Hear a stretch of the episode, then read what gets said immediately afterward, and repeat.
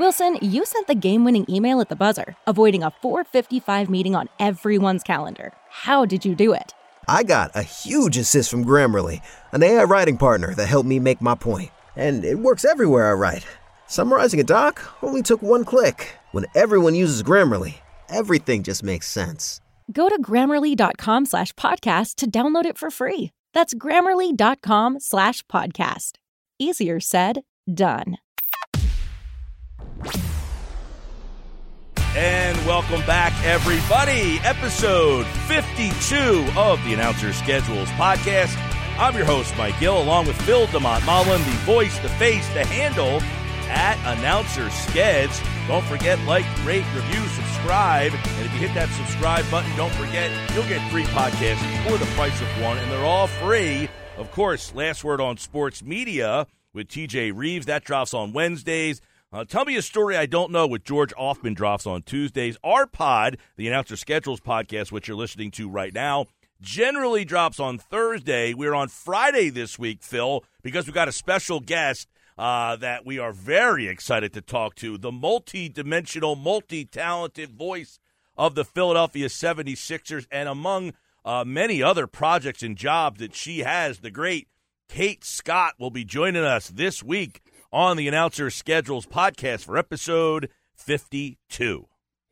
Yeah, can't wait to talk to Kate Scott, a real trailblazer in the industry as far as the things she's made happen on the play by play side. Uh, some big news lately. She's going to be part of that broadcast team on Fox as far as calling the Women's World Cup this summer, which is a huge property for Fox. She's also going to be the Seahawks preseason television voice and will be coming back for another year with the Sixers as well. So, really interested to learn more about Kate's journey and also these new opportunities for her as well. But hey, you know, the, as the summer marches on, we keep on wondering, like, hey, when is this ever going to slow down? The, these announcer news and so forth, and NBA Finals and Stanley Cup Finals wrapped up this past week, and so you think you're going to get a breather, but you know, College World Series begins today. The U.S. Open's happening this weekend. We've got Major League Baseball action all over the place amongst other sports. And yeah, we keep on trucking along here on the Announcer Schedules podcast. Yeah, and speaking of Kate, she replaced the great Marc Zumoff, who was a guest of the pod uh, recently. So you can go back in our archives and listen to Mark because he told a great story about Kate replacing him. Uh, she was on his new podcast and talked a lot about all the reaction that she got from fans and listeners, uh, or viewers, I should say. She is the television voice of the 76ers. We also had the radio voice of the Sixers. Tom McGinnis was on the pod back in our archives. So go check out the archives and listen to your favorite uh, interviews. We've had some great ones here on the show. Uh, a plethora of voices have been a part last week. Brian Boucher, who called the Stanley Cups, he was the analyst uh, for Sports USA Radio. Uh, so we got to hear his journey from player to broadcaster. That was kind of cool. So Brian Boucher last week. We had Larry Collmus uh, back from the Kentucky Derby last year. And of course, he did the Derby this year and the Preakness this year. He did not do the Belmont. Uh, that was Tom Durkin back for that. And there was some interesting reactions about the uh, audio mix on the Fox broadcast. I don't know if you saw any of that, Phil, but we can certainly throw that into the notes section for this week. But let's start it. All the sports are done. There's no more live action in the NBA. The finals have ended, and the Nuggets are the NBA champions uh, for the first time in their history. They win it in five.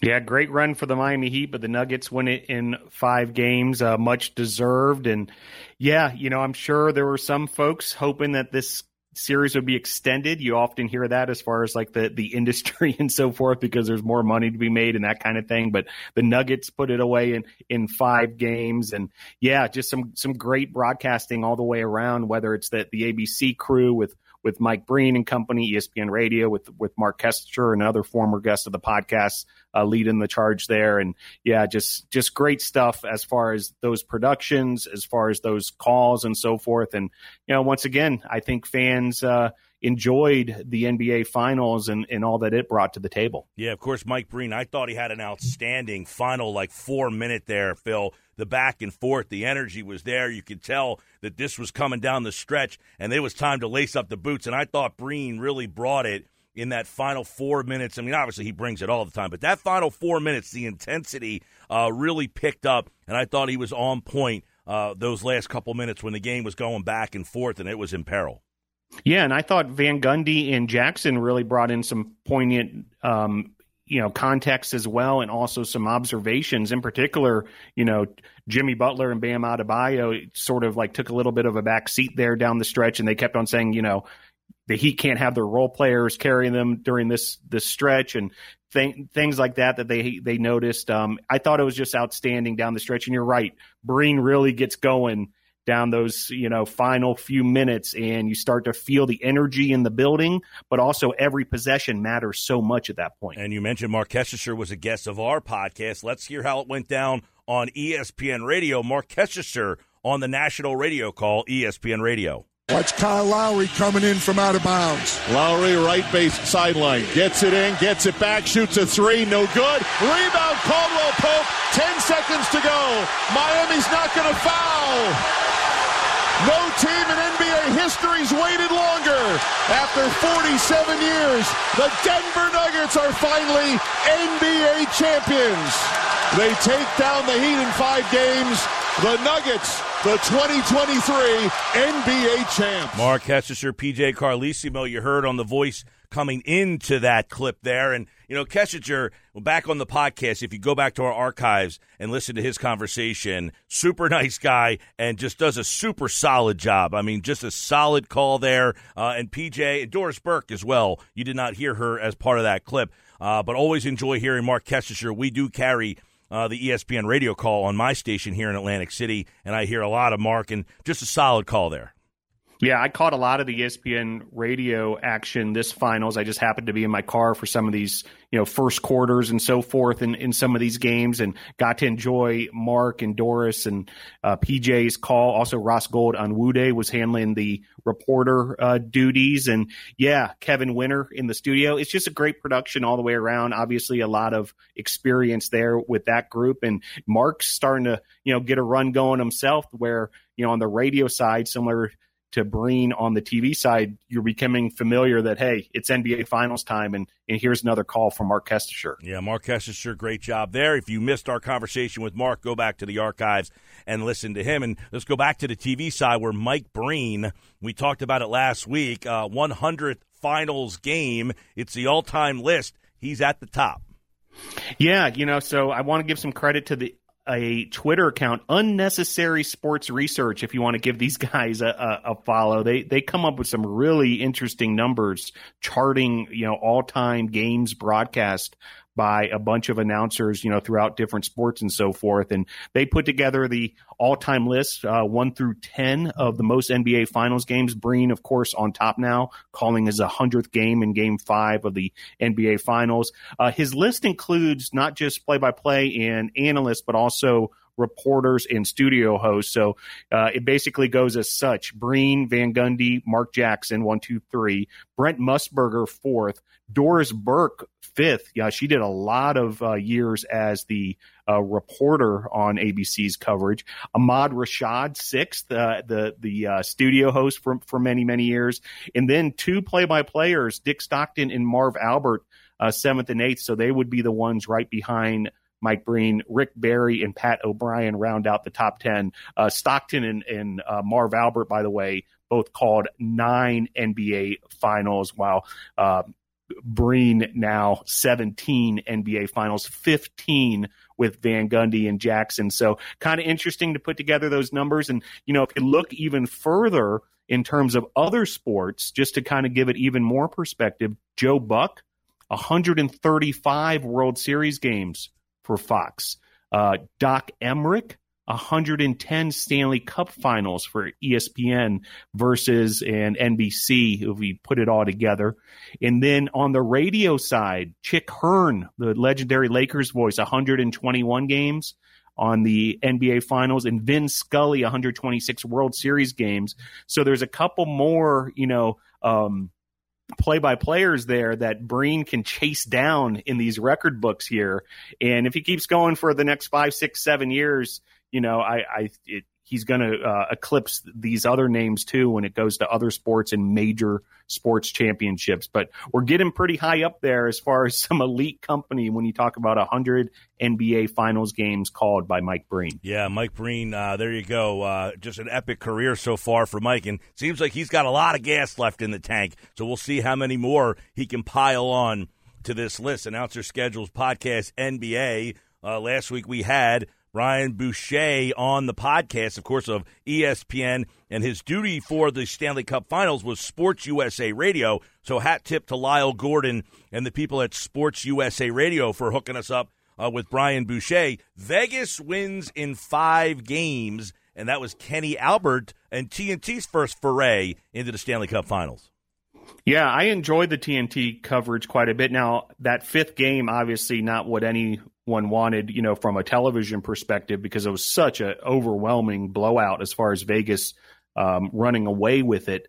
Uh, I know that the ratings were, were very low as a result of that and so forth. But all that being said, you know, I think a, a successful Stanley Cup playoffs and Stanley Cup finals, uh, TNT uh, handling the uh, finals along with, you know, a simulcast on truTV and TBS. Kind of interesting how, you know, it's sort of, if you're on cable, you know, one channel away, you could watch it, you know, basically the same exact show. But Kenny Albert on play by play, Eddie Olczyk, who's done so many of these, um, you know, part of that team as well. Keith Jones in his last uh, game before becoming the president of the Philadelphia Flyers. That was an interesting side story. Darren Pang down on the ice. And then Jackie Redmond, the reporter, I thought she emerged as sort of a new star in the industry, you know, with this opportunity to call the Stanley Cup finals. Uh, I saw a lot of kudos going her way. Uh, she did a great interview with the uh, Panthers head coach, which is always kind of interesting talking to the losing head coach in a, in a one-on-one after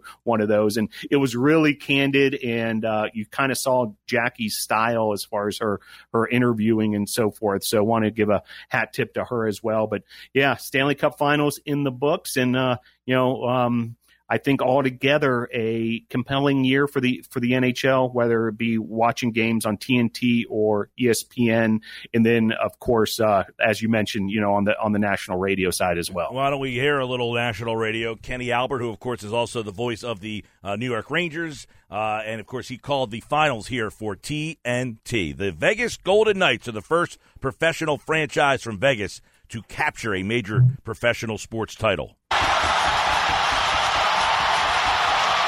Silver trophy to the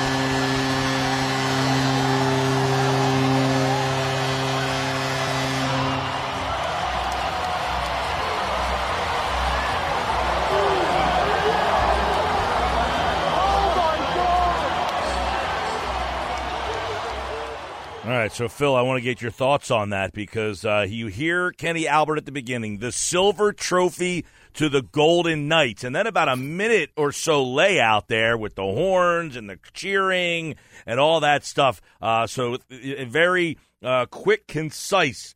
It's 9 3. He had all the time in the world to write this down. And uh, cute. Silver trophy to the Golden Knights.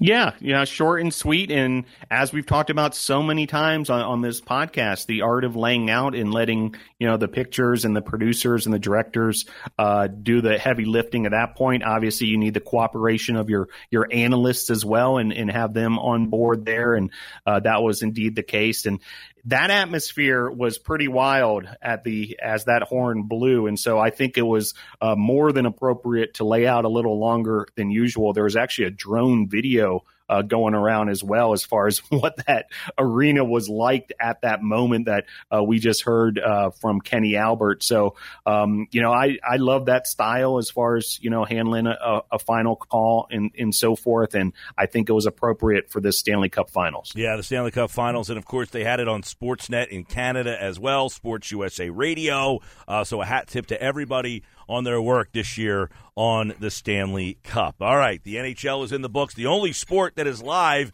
uh, is Major League Baseball. And of course, uh, baseball is back. Uh, and we had a funny little moment in the baseball world that I think everybody has seen this viral video going around of Yankees broadcaster on the radio, John Sterling, calling a foul ball, Phil, and taking one off the noggin. Yeah, this was really exceptional. You know, not just the idea that that John Sterling was able to take a foul ball that landed into the booth, uh, direct shot off the forehead, it looked like, and able to keep the call going, you know, in real time, um, shake it off, call the rest of the game. And perhaps the most exceptional thing of all is you know, everyone uh, agreed that it was it'd be okay to release the video, which was kind of wild too. So, you know, I'm sure they had to run that by John Sterling. I know this came up earlier in the year. You know, Kevin Harlan not wanting those inside the booth videos out there necessarily, but I think the viewers love it. it. And Sterling and loves Sterling it. loves it. Yeah, yeah. He is playing to the camera and he is hamming it up. But in this case, you know, I mean, that could be a bit of an embarrassing moment at the same time. Like it, you know, but I think you know, once again, they realized that they had cinematic gold in a sense as far as this this inside the booth video, but just remarkable altogether for for John Sterling at his advanced age to you know to be able to keep going like that. That's that has got to hurt, right? First and foremost, that a glancing hurts blow. For, he said it was a glancing blow. Let's take a listen yeah. to uh, John Sterling on the Sterling Cam, WFAN New York. And now the three-two swung on a pop foul back here. Ow! Ow! Ow! It really hit me. I didn't know it was coming back that far. So once again, it'll be a 3 2. And Holmes ready to deal. A ground ball to third. Donaldson squares, throws to first in time. Ball game over. Yankees win. The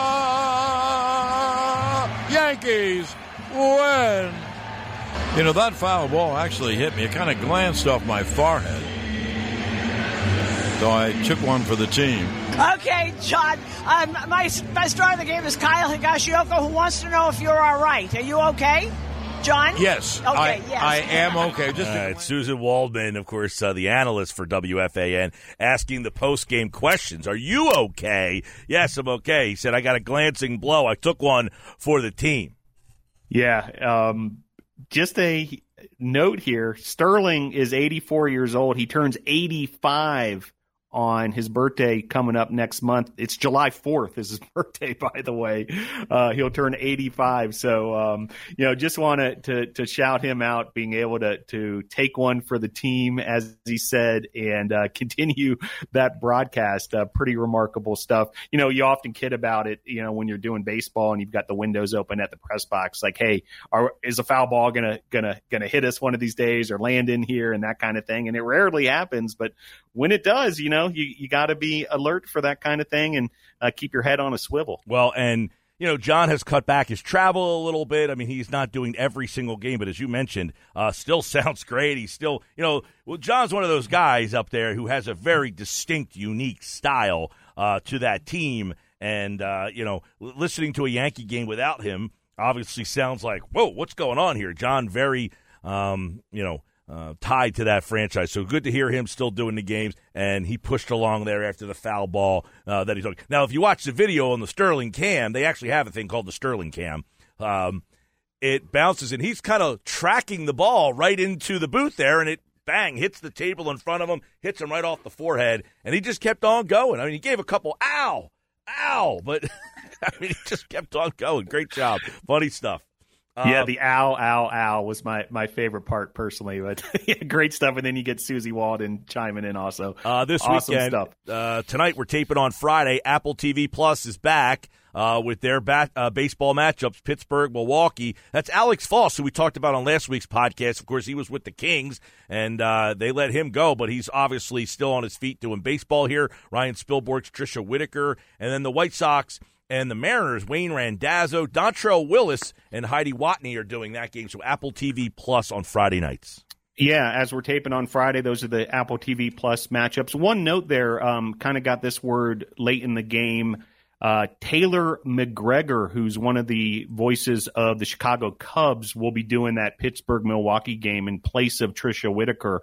And basically, how it goes is Whitaker, who's part of the Rays broadcast team, who, by the way, uh, they did a nice job because they happen to be covering that reverse boycott game up in Oakland the the other night. And as the visiting broadcast crew they did a great job kind of telling that story there. But Whitaker uh, is with the uh, Rays down in San Diego for the Rays Padres series. And as a result Taylor McGregor will be the reporter tonight on Apple TV Plus uh, for Pittsburgh and Milwaukee. Got a lot of national games as baseball now kind of takes over the television. FS1 uh, Saturday, Fox, uh, the main broadcast on Saturday night.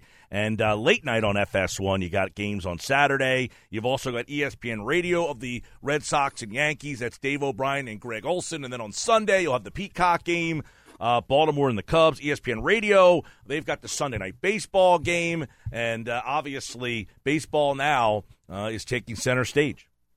Yeah, so for the second straight weekend, you've got a Yankees Red Sox series this time up in, in Fenway Park. So obviously, a lot of the, the attention will be on that. That'll be the the primary Fox game. Uh, we mentioned Tampa Bay and San Diego. That'll be the the secondary Fox game on on Big Fox, but they've got a very very small part of the the country actually getting that game on Saturday night. Um, former guest of the podcast, Kevin Kugler and Tom Verducci, uh, they're going to actually be on that FS1 game during the afternoon, Angels and Royals.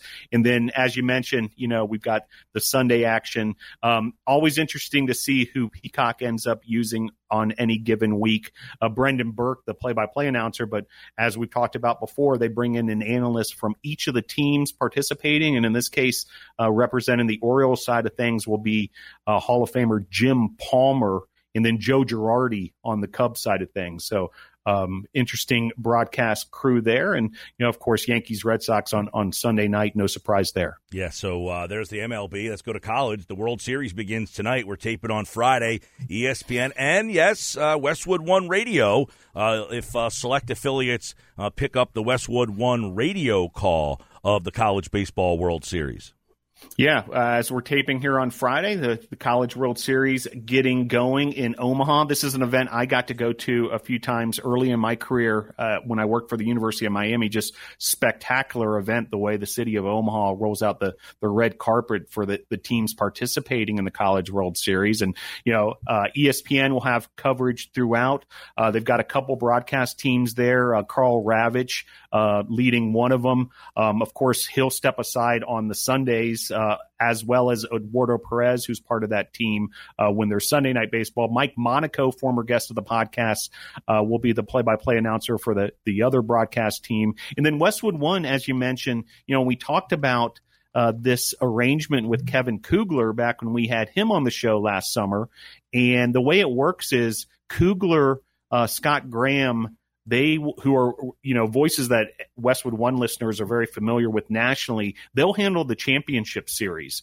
But for all the games leading up to that, it's a group of announcers who are all Nebraska based. And it's kind of interesting how Westwood One, you know, sort of um, you know brings these guys in to to to uh, run the show and and so forth during these games and names like John Bishop and Gary Sharp, uh, Connor Happer handling uh, the reporting duties. Also, Mike Farron and Nick Hanley are going to be a couple of the analysts. Uh, Bishop is the voice of the Creighton Blue Jays, and these guys uh, know the market, know the College World Series, know the facility, all these things, and they'll handle all the games up until that final uh, best of three championship series when uh, Kevin Kugler will take over there. But it was kind of cool to learn sort of how that works. If listeners want to go back and really kind of dive into, you know, how that um, all evolved. Um, actually, uh, Kugler himself kind of came up that way because he was from you know, um, you know, one of those radio stations in Nebraska that had this opportunity at the College World Series. So kind of a cool deal there. But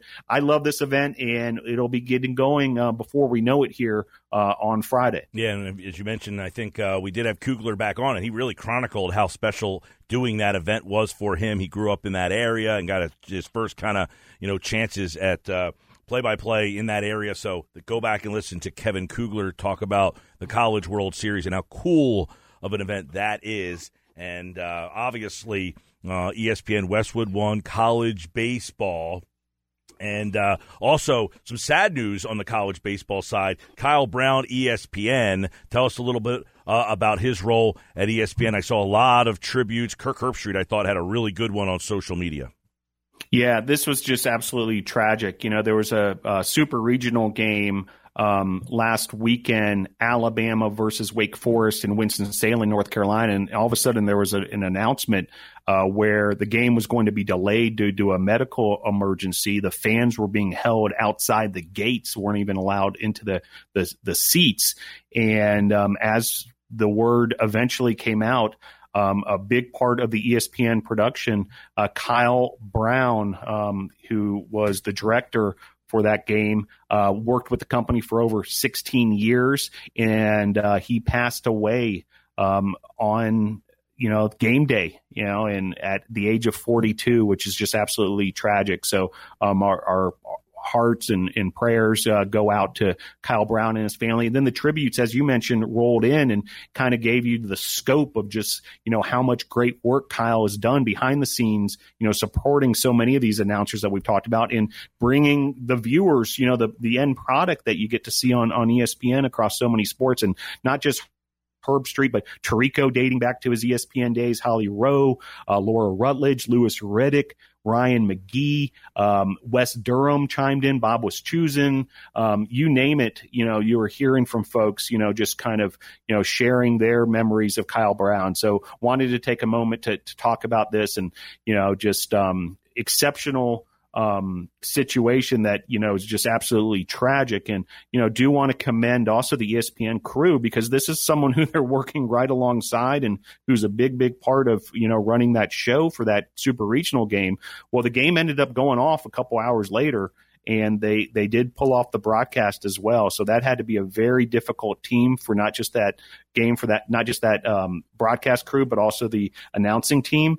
And uh, they were able to to execute it, um, which is what I'm sure Kyle would have wanted, of course. But um, just tough, tough news um, for for the ESPN family, and wanted to share our condolences. Yes, uh, sad news on that ESPN side. Uh, we'll transition over to the golf world, which is having their U.S. Open this weekend, and obviously uh, live coverage. It's been interesting because it's in prime time since it's out in L.A. You're getting golf at 10 o'clock at night on the East Coast here. Uh, comprehensive coverage with uh, NBC Peacock USA and Dan Hicks, Terry Gannon, Steve Sands are on the call, but it's a huge broadcast team bringing you the 123rd.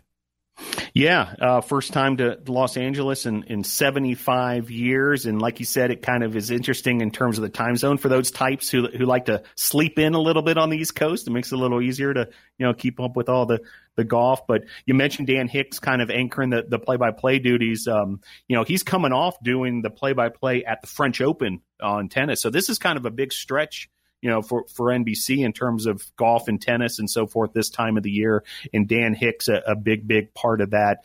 Um, you know, uh, Paul Azinger, the, the, you know, kind of the, the lead analyst on this crew as well. Then all sorts of you know golf regulars, including uh, names like Jimmy Roberts, uh, who also handles the the essays. So uh, should be interesting, you know, as this U.S. Open unfolds and you know it it's interesting also to see kind of the differences when we shift from you know watching CBS for you know say the Masters and the PGA Championship and now moving over uh, to the NBC coverage here at the U.S. Open. Yes, uh, so there you go, golf U.S. Open this weekend, and that Jim Nantz call has been everywhere on that 72 foot eagle putt uh, at the Canadian Open last week. It almost felt like uh, that putt was to win the Masters the way Nantz uh, brought that thing home.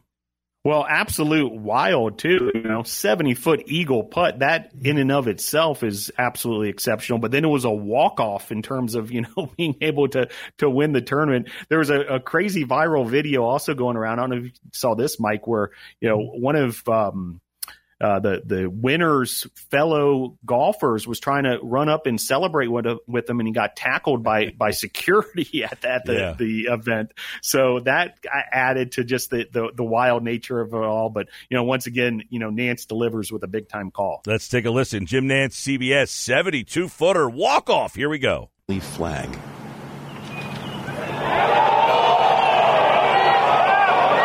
Good pace. Are you serious? Oh! Glorious and free!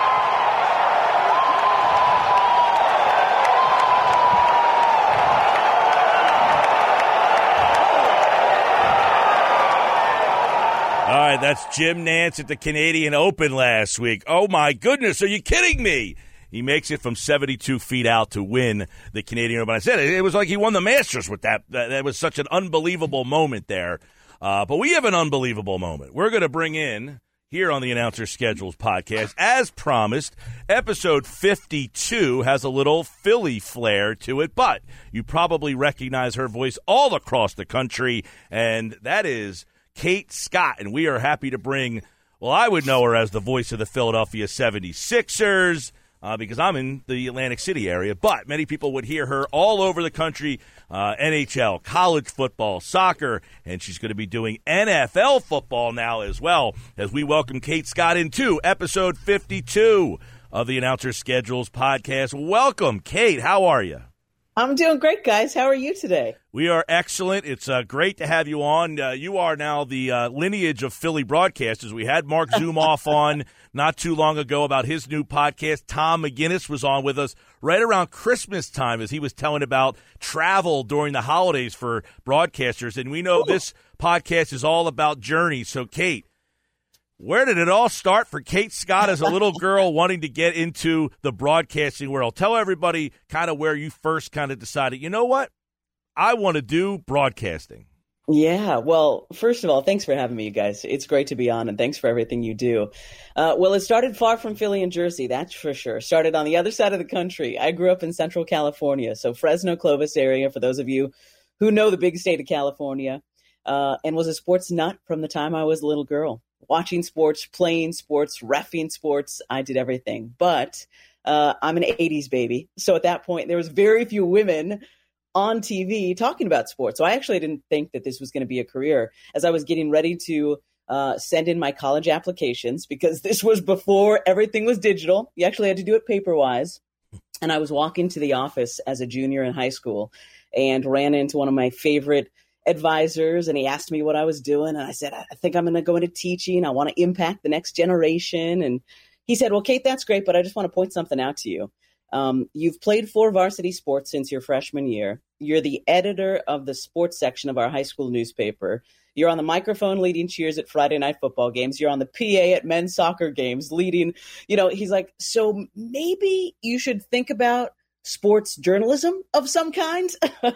and I said, Oh, Mr. Schmozzle, that's a really good idea. I hadn't thought of that yet. But again, this is late 90s, so I could count on one hand. I'm sure you guys are right there, right? Lesley Visser, Andrea Kremer, Bonnie Bernstein. Like this was before Michelle Tafoya. Hannah Storm was just getting started. So there was very few women doing this. So I just never thought that it was something I could do. But thankfully, because of that, went to UC Berkeley, went to Cal, and started to investigate communications and journalism. And about a million steps later, here we are. But I'll let you get back in because obviously I could talk about this for a long time. But it started in Central California, playing sports, loving sports, and, and a great interaction with somebody, Mr. Schmazel, who's still in my life today. Well, Mr. Schmazel uh, created the first woman, well, not created, but uh, helped push the first uh, woman to call an NFL game on radio, uh, Pac 12 network, play by play announcer of the first ever all female NHL broadcast. And obviously, uh, one of the first uh, here, well, the first in Philadelphia to be the primary voice. Uh, let's start there for me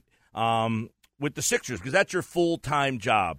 Uh, getting that yeah. call to replace Mark, who obviously abruptly retires, he comes out of nowhere and decides, "I'm done. I'm not doing this anymore." And here comes Kate Scott. You had chronicled on his podcast you know in the beginning it was a little, uh, you know, you had some hate coming at your way, but it seems that that has dissipated. But tell us a little bit about all the stuff that you did and then you make the decision I'm going to go for the Sixers job and then getting that call. Yeah, gosh. Well, all the stuff I did, I mean, it's it's too long to list, but it started in print journalism, and then I thought again because I'm so old, I could be a sideline reporter or a sports anchor. I thought those were the ceilings for me. Thankfully, I've had a lot of male champions along the way because you guys know this is this is a male dominated industry, and guys are making a lot of the decisions. Um, but one of the guys that I worked with at Cal got asked to produce a high school football package right after I graduated. And he said, Hey, Kate, I want you to try play by play. I said, Paul, you're effing crazy, dude. And he said, Yeah, yeah, whatever. Nobody's going to be watching. All the dudes who I'm asking have never called anything before. This is where you start, just like athletes. You start at the high school level and you progress from there to the college level. And then if you're good enough and want to keep going, maybe one day you can progress to the professional level. So that's what I did. High school sports in the Bay Area for play by play then got hired by the Pac 12 network, called everything there, was also calling stuff for NBC Sports Bay Area, was calling A10 Hoop for uh, NBC, this NBC Sports Network that obviously uh, went away a couple of years ago, but that's how that led to the hockey thing. And I was doing radio football with Mike Golic when I got this gig. So, anyway, just always saying yes to opportunities continuing to ask for critique from my producers, from the people who were in charge of the stations I was working for. How do I get better? What is the next step I need to take to continue to progress as a broadcaster? So was calling a ton of high school stuff, college stuff, then started to get nibbles at the professional level. Um, and then Mark, as you said, abruptly retired. I've known Mark for a couple of years. I talked to him because he's written a couple of books about sports broadcasting and he reached out to me since women were starting to do this. So we'd actually connected a couple years before, but I, like you guys, never expected Zoo to retire when he did. And I remember because he did it by writing that letter for NBC Sports Philadelphia's website. And I remember saying out loud when I read it, man, whoever tries to follow these guy's are freaking idiots. and then later that day, my agent calls and says, Hey, Kate, did you see the zoo retired? Think you should think you should apply for this? And I was like, of course, because I'm the idiot. Um, but again, uh, I never expected the Sixers, or really, if I'm being completely honest, any professional organization to be ready yet to hire a woman, right? Um, but the Sixers and NBC Sports Philly, to their credit, invited me to be a part of the process, made it through the interview rounds, invited me out to Philly to audition just like everybody else. Uh, and apparently, they really liked what they heard and saw. Um, and multiple people since then have gone out of their way. They haven't had to say this, um, but but they made sure in my first year to say, Kate, I want you to know you were the best broadcaster. Period. You you don't hire somebody at this level to look good. You might hire your daughter to call your high school basketball team's games, but you're not hiring somebody to be the voice of a very well known, respected franchise in one of the biggest leagues in the entire world if they are not ready for this. So I really appreciated that they said that because I was confident already. Obviously, I've needed a lot of self confidence to get here, but that that really helped put me over the top. And I knew it was going to be difficult for anybody who followed a yeah. legend like Zoo, right? A Philly native. Um, so I knew all of that. And to be completely honest, I'm surprised at how quickly so many fans have come around. I gave myself three years. So the fact that so many already came around in year two means I'm doing something. Right. I was going to say the evolution of when you began and to where you are now, how different is the reception from your from your end? I know you, you mentioned you did you were pretty candid on Mark Zumoff's podcast mm-hmm. uh, about the beginning. Uh, but how do you feel that that has kind of uh, evolved? Yeah, it's again, it's been remarkable, um, and I credit Philly fans and Sixers fans all over the world because uh, you cannot force people to accept you, right? You can't tell people what to think or do. As we all know, we were all teenagers at one point. If you tell me what to do, I'm going to do the exact opposite, probably just to piss you off. But uh, you just have to give people time and space to accept things, especially when they're new and different. And like I said, when I first got hired, I knew that for most fans, I was probably the first woman they'd heard hear heard call anything. And now all of a sudden I'm coming in to call their beloved Sixers. Like that is a huge change. And I knew it was going to take people a lot of time. And I knew it was my job to do the work, do it to the best of my ability. And if people came around and came on board, great. But again, me telling them to do that wasn't going to help anything. All I could do was continue to get more and more comfortable in this role, learn the team, learn the city, learn everything I could, and continue to get better. Um, so, uh, you know, I, I, think credit to the fans. Um, I think that I have made huge strides since my first couple of games here, understandably so. Uh, moving across the country, there was so much going on behind the scenes that people don't understand and understandably don't care about. So uh, I'm so happy to be here, loving being here, and I'm grateful for all the all the steps that I took before this because, as I also said, it wasn't a Philly thing. It's not a Sixers fans thing. Change is difficult. So when I called NFL preseason in 2016, there was blowback. When I called football for the Pac 12 network, there was blowback. When I called the hockey game for NBC, you know, so all of those things, I already had thick skin, but they just toughened me up even more. So I knew what to expect coming here. That never makes it any easier, but I knew what to expect. I knew that I just had to do the work. And now here we are. Kate, thanks so much for joining us. You're entering your third season now as the, the voice of the Sixers. Tell us a little bit year one versus year two. You know, year one, COVID, a big part of the equation, oh. monitors, all these things that broadcasters had to deal with. Not to mention just getting settled in, you know, new city, new mm-hmm. fan base, new job, new colleagues, all these things. Uh, compare and contrast year one to year two. yeah, Phil, they're almost um, incomparable. it was so funny. Um, I don't know, like a month into to season two last year, getting a ton of notes from people apologies. There's a, a, thunderstorm right now. My dog's not a big fan of thunder. pouring, by the way, Phil, here uh, on the East Coast. It is. I can hear it coming through uh, up on the roof here. You good? You good, pipes? You good? Trying to do an interview. Come on, let's, let's come All right, all right. Mom, I had in my notes to ask about Piper the dog. By the way. Well, it, and here she is. She's she's leaning into the conversation. Well, and um, she'll make the the mentions for this week's show as well. We'll, we'll get her in there. really? um, so yeah, it was, and, and, people were saying, "Gosh, she sounds so much more comfortable." And I wanted to respond, uh, "You think?"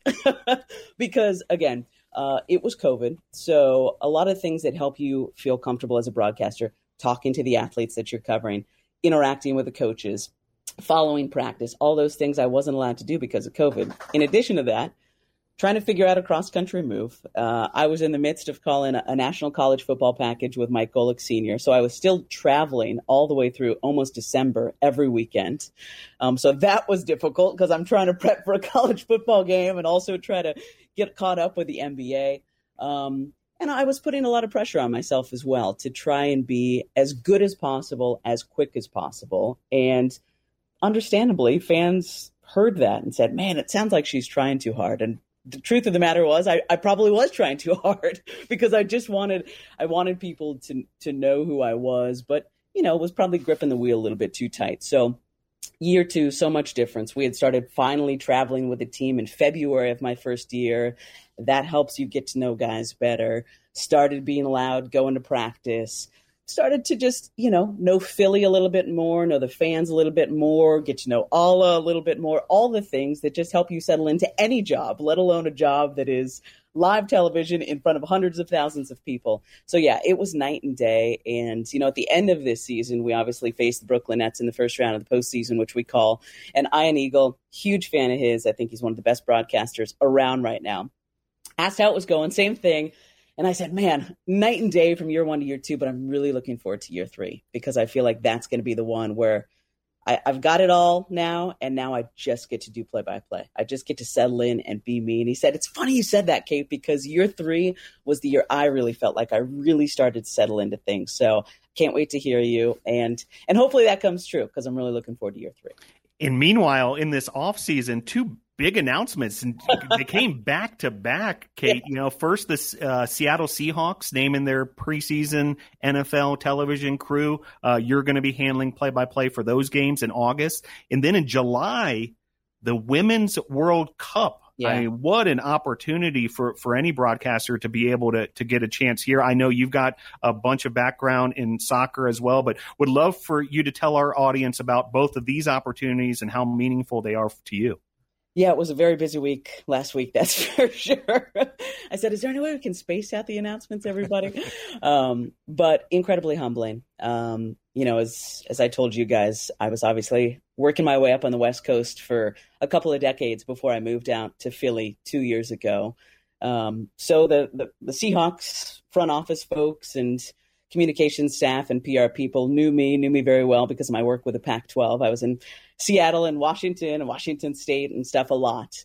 Um, and Curt Menefee, who'd been doing their preseason for a number of years, just too busy. Obviously, Kurt hosts Fox's Sunday NFL coverage, and he's doing a bunch of other stuff now, and it just got to be too much for him.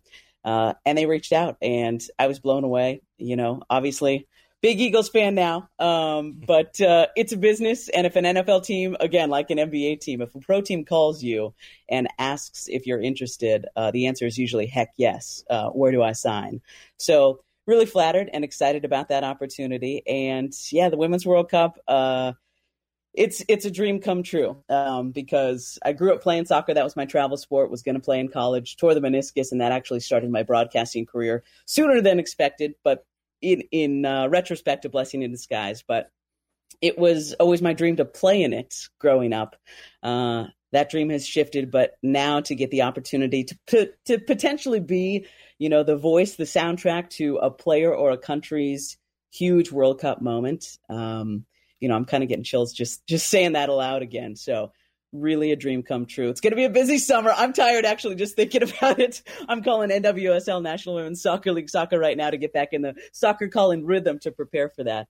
But again, huge opportunities, really excited about them and really excited about hopefully what they can do for other people who don't look and sound like a lot of the people who've been calling sports for a long time because you guys know that's huge to me uh, trying to open as many doors and minds of people in and outside of the industry who are fans uh, to to let them know that anybody who loves sports and is prepared can can do this even though it might look and sound a little different than it has before yeah, congrats on on those two opportunities, Kate. And I think it's going to accomplish exactly what you just mentioned there. Well, you go from the NBA to World Cup soccer to the NFL, then back to the NBA. You've also called college football, as you described with Mike Golic, the NHL, uh, baseball, uh, you name it, you've done it. Um, we talked to a lot of broadcasters about the following. You know, shifting gears from one sport to the other in the mm-hmm. mechanics that are involved, the you know uh, the preparation that's involved, ultimately the execution that's involved. Can you tell us a little bit about that? How you kind of get into these different mindsets, and perhaps how the different sports present different challenges?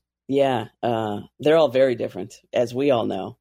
Um, and people often ask me, why do I, do I do so many different sports? Because they are so different. Um, but that's one of the reasons that I enjoy calling all of them. One, because I love all the sports. I wouldn't call them if I didn't love them. But because I think they do I learned something about myself as a broadcaster, calling each different sport. And now that I'm so in tune and so aware of the the fine margins that I'm now working in at this point in my career, you know, hopefully there's no more big leaps. There's just little fine tuning you need to do to go from good to, to great in each different sport. I feel like they inform each other. Um, the way that, so I'm calling soccer right now, as I mentioned. And obviously, in my opinion, on television, it's a much more quiet sport than than football and basketball because uh, it's a slower paced game. You have such a wide shot, and because you can see once you identify the players the first five ten minutes of a match, I don't need to be calling every single pass until they're towards the attacking third of the field, as we call it in soccer, and even then. I don't like to over talk and do a radio call, which is more of what we do for basketball on, on television because the, the ball moves so quickly. But in soccer, I really like to just maybe say the last name of the player and let their play do the talking. So very different. And then a lot of silence after goal calls because you want the reacts, right? Um, so a lot more silence than we're used to than feels comfortable calling basketball and even football on television.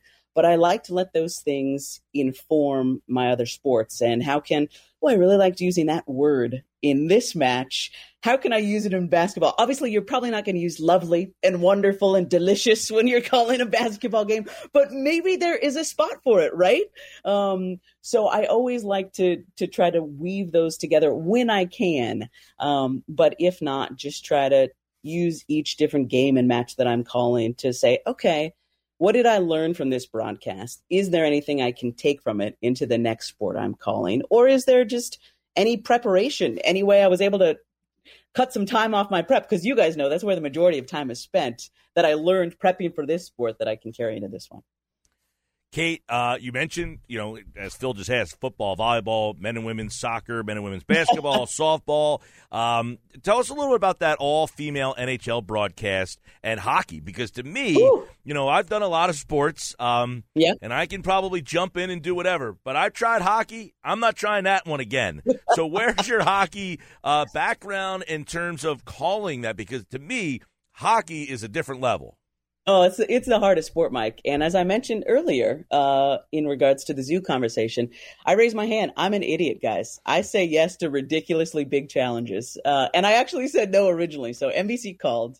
Been working with them, obviously calling A10 Hoop and calling WCC and other men's hoop out in the Bay Area, and they said, you know, we have this crazy idea, an all women's NHL broadcast. Every position is already filled by somebody who works full time in the NHL except for the play by play spot. We want you to do it. and again, I said, okay, you guys are effing crazy. Uh, and no. And they said, said, yeah, we So you said that. no originally. I said no originally, but I didn't hang up on them. I thought about hanging up on them, but you know, it's the mothership, it's NBC. So I thought that probably wasn't the best idea. And they said, yeah, yeah, we know, Kate, but we just, we want to lay this out for you. Again, every position is filled. This is not a promotional stunt. That was another thing I pushed back on. I said, you guys, I don't want to be part of a PR stunt. I only want to do this if it's really good or as good as it can be. And they said, we understand that. Every single woman except for you works in the NHL. And we think it is so important, if just for one day, to show hockey fans, to see, show young girls growing up in this sport, you can do this. You can it's not just being an analyst like Kendall and AJ, the Olympic gold medalists who I worked with, who were covering the NHL at that point said we want to show them camera operators, directors, producers, graphics, and the only role we need to fill is play by play. And we know through all your other work that you are going to prep your ass off and you are going to find a way to make yourself a play by play announcer for the sport because you are a professional play by play announcer.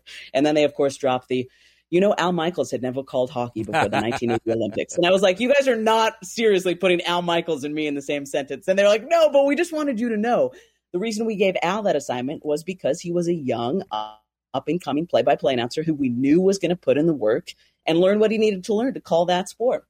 And we're going to do whatever we can to help you prep for it. So, thing is, I did know the sport of hockey. So, my dad and I, growing up again in the Central Valley, California, the Fresno Falcons minor league hockey team. oh my gosh, talk about fun Friday and Saturday nights, right? My dad was loving the fact that it was probably $2 beers. I love the fact that between every period, I could go down, the guys would walk off, I'd get pucks and sticks, and there was fights because you know it was minor league hockey. These guys were awful. I could probably skate faster than a bunch of them, but it was so much fun. So I learned hockey that way. Then the San Jose Sharks were launched out in. I, I, grew up a Bay Area sports fan, and they became the Bay Area hockey team. So I started following them. They started off great. Um, so I actually grew up loving hockey and understanding it. It wasn't cold turkey that I was diving into the sport, but you guys know there's a big difference between watching a sport and calling a sport. But but to NBC's credit, they they flew me to a number of different NHL arenas to call fake games behind the scenes after every game. They would critique me. We would work on things. So uh, I still wish my goal calls were better that game, but uh, but I was I gave myself like a a B minus, maybe a B for that game because what you said, Mike, it is so hard. It's radio. You have to call every pass. You can't look down at your board because the guys have helmets on. All you know is their numbers. They don't have numbers on the front. Like in football, at least you have the two sided numbers. They have their mask on on the front. So it was an incredible challenge, but I actually had a blast once I called it. Um, so, so who knows? Maybe there's more hockey in the future. Very fast uh, that sport goes. It moves, it moves, fast. it moves. Uh, you worked with uh, Mike Golic, as you mentioned. Uh, I had yeah. Golic on my radio show, and he went out of his way to talk about how much fun he had and how different your broadcasts were. Mm. What was it like doing that college football package with Mike? Well, I'm glad that the checks are still clearing and he's still saying nice things about me. uh, no, it was, I mean, we're still buddies. We text all the time. Um, and I know that I would not have been as confident coming into the Sixers job uh, and as excited to be here if I hadn't actually been working with him at that time. But we had an absolute blast. So Learfield, who's kind of the Westwood One of the college sports level, right? Um, they wanted to launch this new college football package, college game of the week. in the afternoon evening time where there's usually a break because the early morning SEC and ACC games are over. Pac 12 isn't starting till later. So there was a chunk that was kind of open in the radio schedule during the college football season. And they said, hey, let's launch a national kind of game of the week because Saturdays are meant to be fun. That was the motto. And they really wanted it to be fun because they didn't want it to be just another broadcast. They wanted us to give people who were just flipping the dial a reason to stay on a Colorado Arizona State game, even if they were driving in Alabama, a reason to stay on, you know, a, an Ole Miss Tennessee game, even if they were driving in Washington. Like, grab the listeners, have fun. What the heck am I listening to? Uh, and then call the football game in addition. So we had so much fun. I mean, we had a game on Halloween where he dressed up as Moses. I dressed up as Moses' beer. He was giving uh, commandments throughout the broadcast. One of them was thou shalt throw to your six six tight end in the back of the end zone because he's gonna win that jump ball every single time. Um, but it was it was amazing, and it showed me again that I can call football. I can call it at a high level, but I can also be myself because I think as anybody who listens to Sixers games knows I love to have a good time. So they were pretty much asking me to be myself. And Mike, as he told you, it was the most fun he'd ever had broadcasting because he always had to kind of be the serious football dude. And now yeah. all of a sudden I was getting to pull the Golic that we knew from his days on ESPN radio in the morning out. Um, so it was a blast. It's still going. Now Mike Golic Jr. is doing the games. He's passed the baton to his son.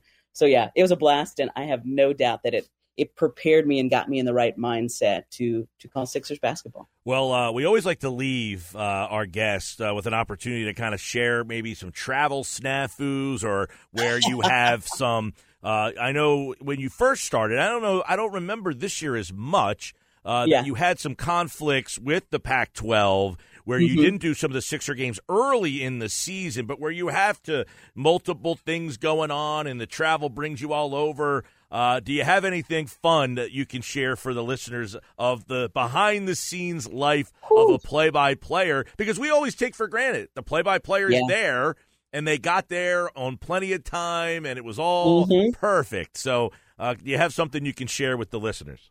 Except for the time when you're stuck in the Denver airport for seven hours and you're really you're just seeing connection after connection get canceled. And love you, Denver, but I have never had more trouble than that beautiful airport. Thankfully, there's a lot of restaurants and bars in it, and I think I maybe visited every single one that day. Um, but I think some of my the most fun were actually uh, because so I was doing the the radio package with Golic actually when I started the Sixers gig, and that was the reason I had to miss a couple games at the beginning because I'd signed that contract and was still continuing it. But because we had places to get back to ASAP, we were usually in the car together at 3 or 4 a.m. on Sunday mornings, driving to the airport together.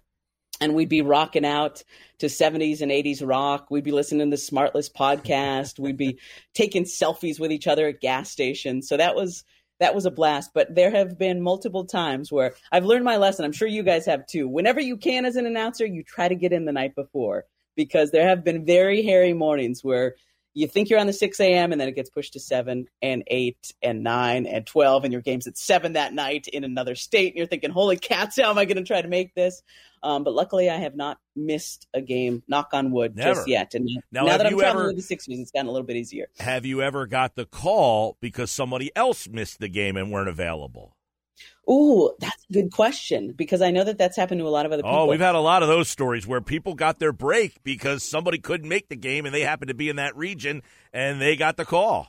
Yeah, yeah. Well, not not uh, with that little time to spare, um, but that was actually how the NFL stuff started back in 2016 was because of the Rio Olympics and Ted Robinson, who was the radio voice of the 49ers at that time calls diving at the Olympics. So Bob Fitzgerald, who's the voice of the Golden State Warriors, who does radio usually in the preseason while Ted pops up to TV, uh, popped up to call it on TV, and then the 49ers needed a radio voice. So you guys know every every little break like that matters, and I still give Bob and Ted uh, thanks and credit for helping me crack that little ceiling and get my foot in that football door so yeah, um, but I, I, have been grateful actually the last couple of years. Shout out to Matt Murphy, who's the G League voice for the Philadelphia 76ers. And I've been really excited that because of those games I missed at the start of my Sixers tenure, Matt was able to do some games on the radio with Tom McGinnis stepping up to TV.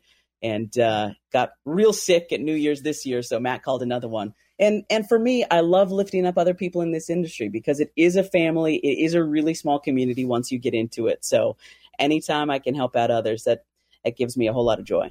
Well, she's Kate Scott. She's the voice on television on NBC Sports Philadelphia of the Philadelphia 76ers. She'll be entering her third season. I know it sounds crazy, right? You are the voice of the Philadelphia 76ers, uh, wow. amongst other things. She'll be doing the Seahawks uh, in the preseason. And as Phil uh, mentioned as well, the Women's World Cup is coming. And uh, she has done it all, and she is a real trailblazer. And we were lucky enough to have her on episode 52 of the Announcer Schedules podcast. Just a little slice of Kate Scott's journey, and you met Piper the dog as well. Kate, thank you so much, and we look forward to continuing to follow your work.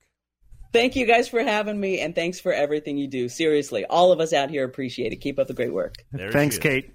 Kate Scott, everybody. Uh, we appreciate her jumping on board, spending some time with us here, Phil, on the Announcer Schedules podcast. Now, that's a journey. Yeah, that was outstanding. Really compelling to to learn her journey and all these opportunities until you know I, we started to do a little research for this and, and obviously talking to kate i didn't realize there was quite the the breadth of experience in terms of all these different sports and so forth uh, hearing you know her nhl experience uh, uh, her experience with golic um, and obviously you know as a trailblazer as one of the the very few women you know who call play by play on this level um, just outstanding stuff from from kate and hope our audience enjoyed it as much as we did. Yeah, really enjoyed that conversation uh, with Kate Scott. Ball of energy, and you can hear how much passion she has uh, for e- everything she does, from volleyball to NHL to uh, I think she's she's actually done. Uh, other, you know, sideline reporting, but she's done some, you know, updates on the radio. She's done sports talk radio. Um, there's a lot she has done out there, uh, including we talked about um, you know, men and women's soccer, men and women's basketball, softball, volleyball. Uh, very, very versatile voice. And uh, of course, I listen to her all the time here in the Philly market on the Philadelphia 76ers games. Uh, and she said she's a little West Coaster, so let's dive right back into the final couple topics on the pod this week. And that's Bill Walton, the 30 for 30, the luckiest guy in the world. I know you were probably locked in. I was locked in. I actually got to see uh, parts three and four a, a, second time, an encore performance uh, last night. They had it on uh, ESPN again. I think it's getting such good ratings. They're trying to squeeze it in uh, for some more encores wherever they can. But I kept a running list of the different announcers who uh, were mentioned and, and who were featured throughout the luckiest guy in the world. And if you haven't seen it yet, uh, and you're a fan of of announcing, not to mention uh, the NBA, and you know, um, you know, just an incredible uh, sports figure in Bill Walton. I highly recommend this 30 for 30. It was outstanding. But of course, Walton in his uh, broadcasting career is documented. That's an interesting story in and of itself.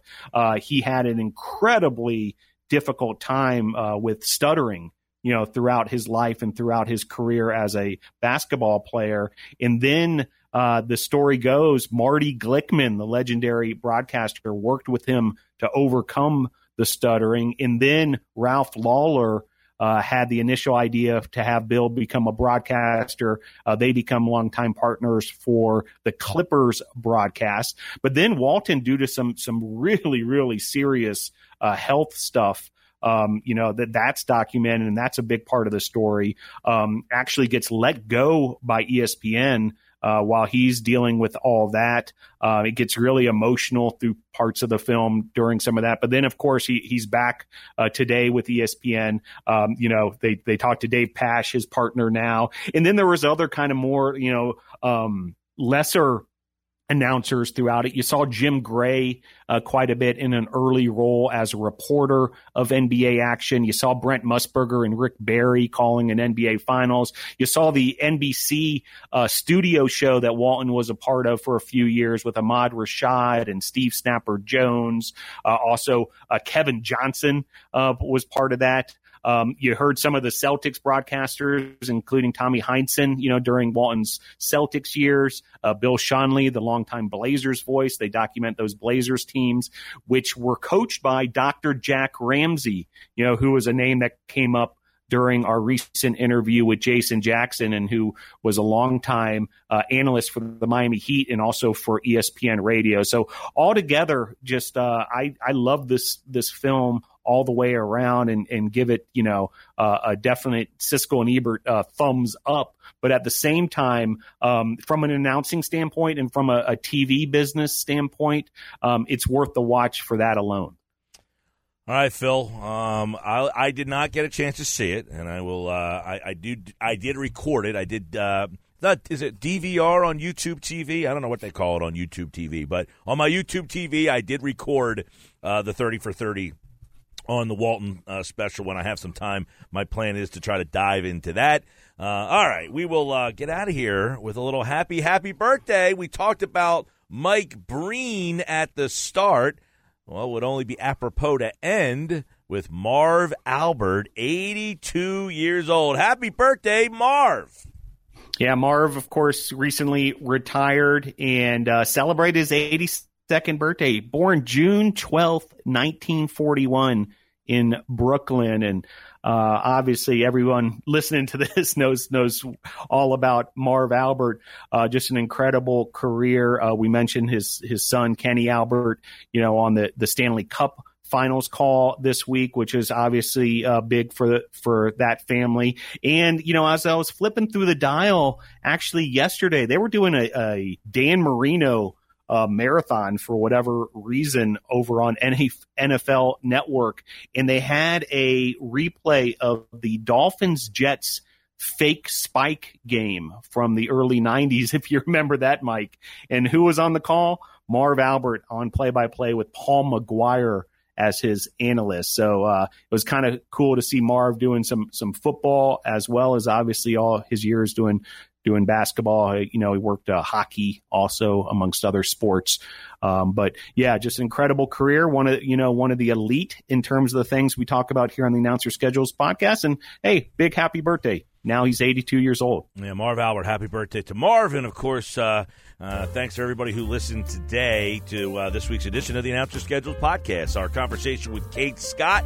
Hopefully, you enjoyed that. The voice of the Philadelphia 76ers, among uh, many other things as well. Uh, we'll be back next week with episode number 53 of the podcast. Don't forget, like, rate, review, subscribe. And if you do that, we will give you nothing but more episodes. It will be very kind of you to do. Five star reviews are very nice. Nice comments uh, in the comments section if you're listening on Apple Podcasts, Google Podcasts, Spotify. Uh, and if you do all those things, we will continue to be able to bring you the journey and the conversations of these great uh, broadcasters. Brian Boucher last week, Jason Jackson before uh, the NBA Finals for the Miami Heat Radio. And this week, uh, Kate Scott was with us. So there's our last couple conversations. Go back through our archives. Last word on sports on Wednesdays, uh, sports media with TJ Reeves.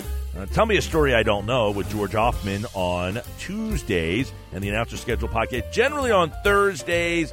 This week, because of Kate's schedule, we moved to Fridays, so we're dropping on Friday and uh, timeless conversation with Kate Scott. So thanks to her, and of course at announcer Skeds, you can follow that on Twitter to find out who is announcing what this weekend. There's a lot of sports, baseball, and the like, and that's uh, 27,000 followers and continuing to grow. So for Phil, I am Mike. This is episode 52 of the Announcers Schedules podcast. Have a great weekend, everybody. We'll talk to you next week.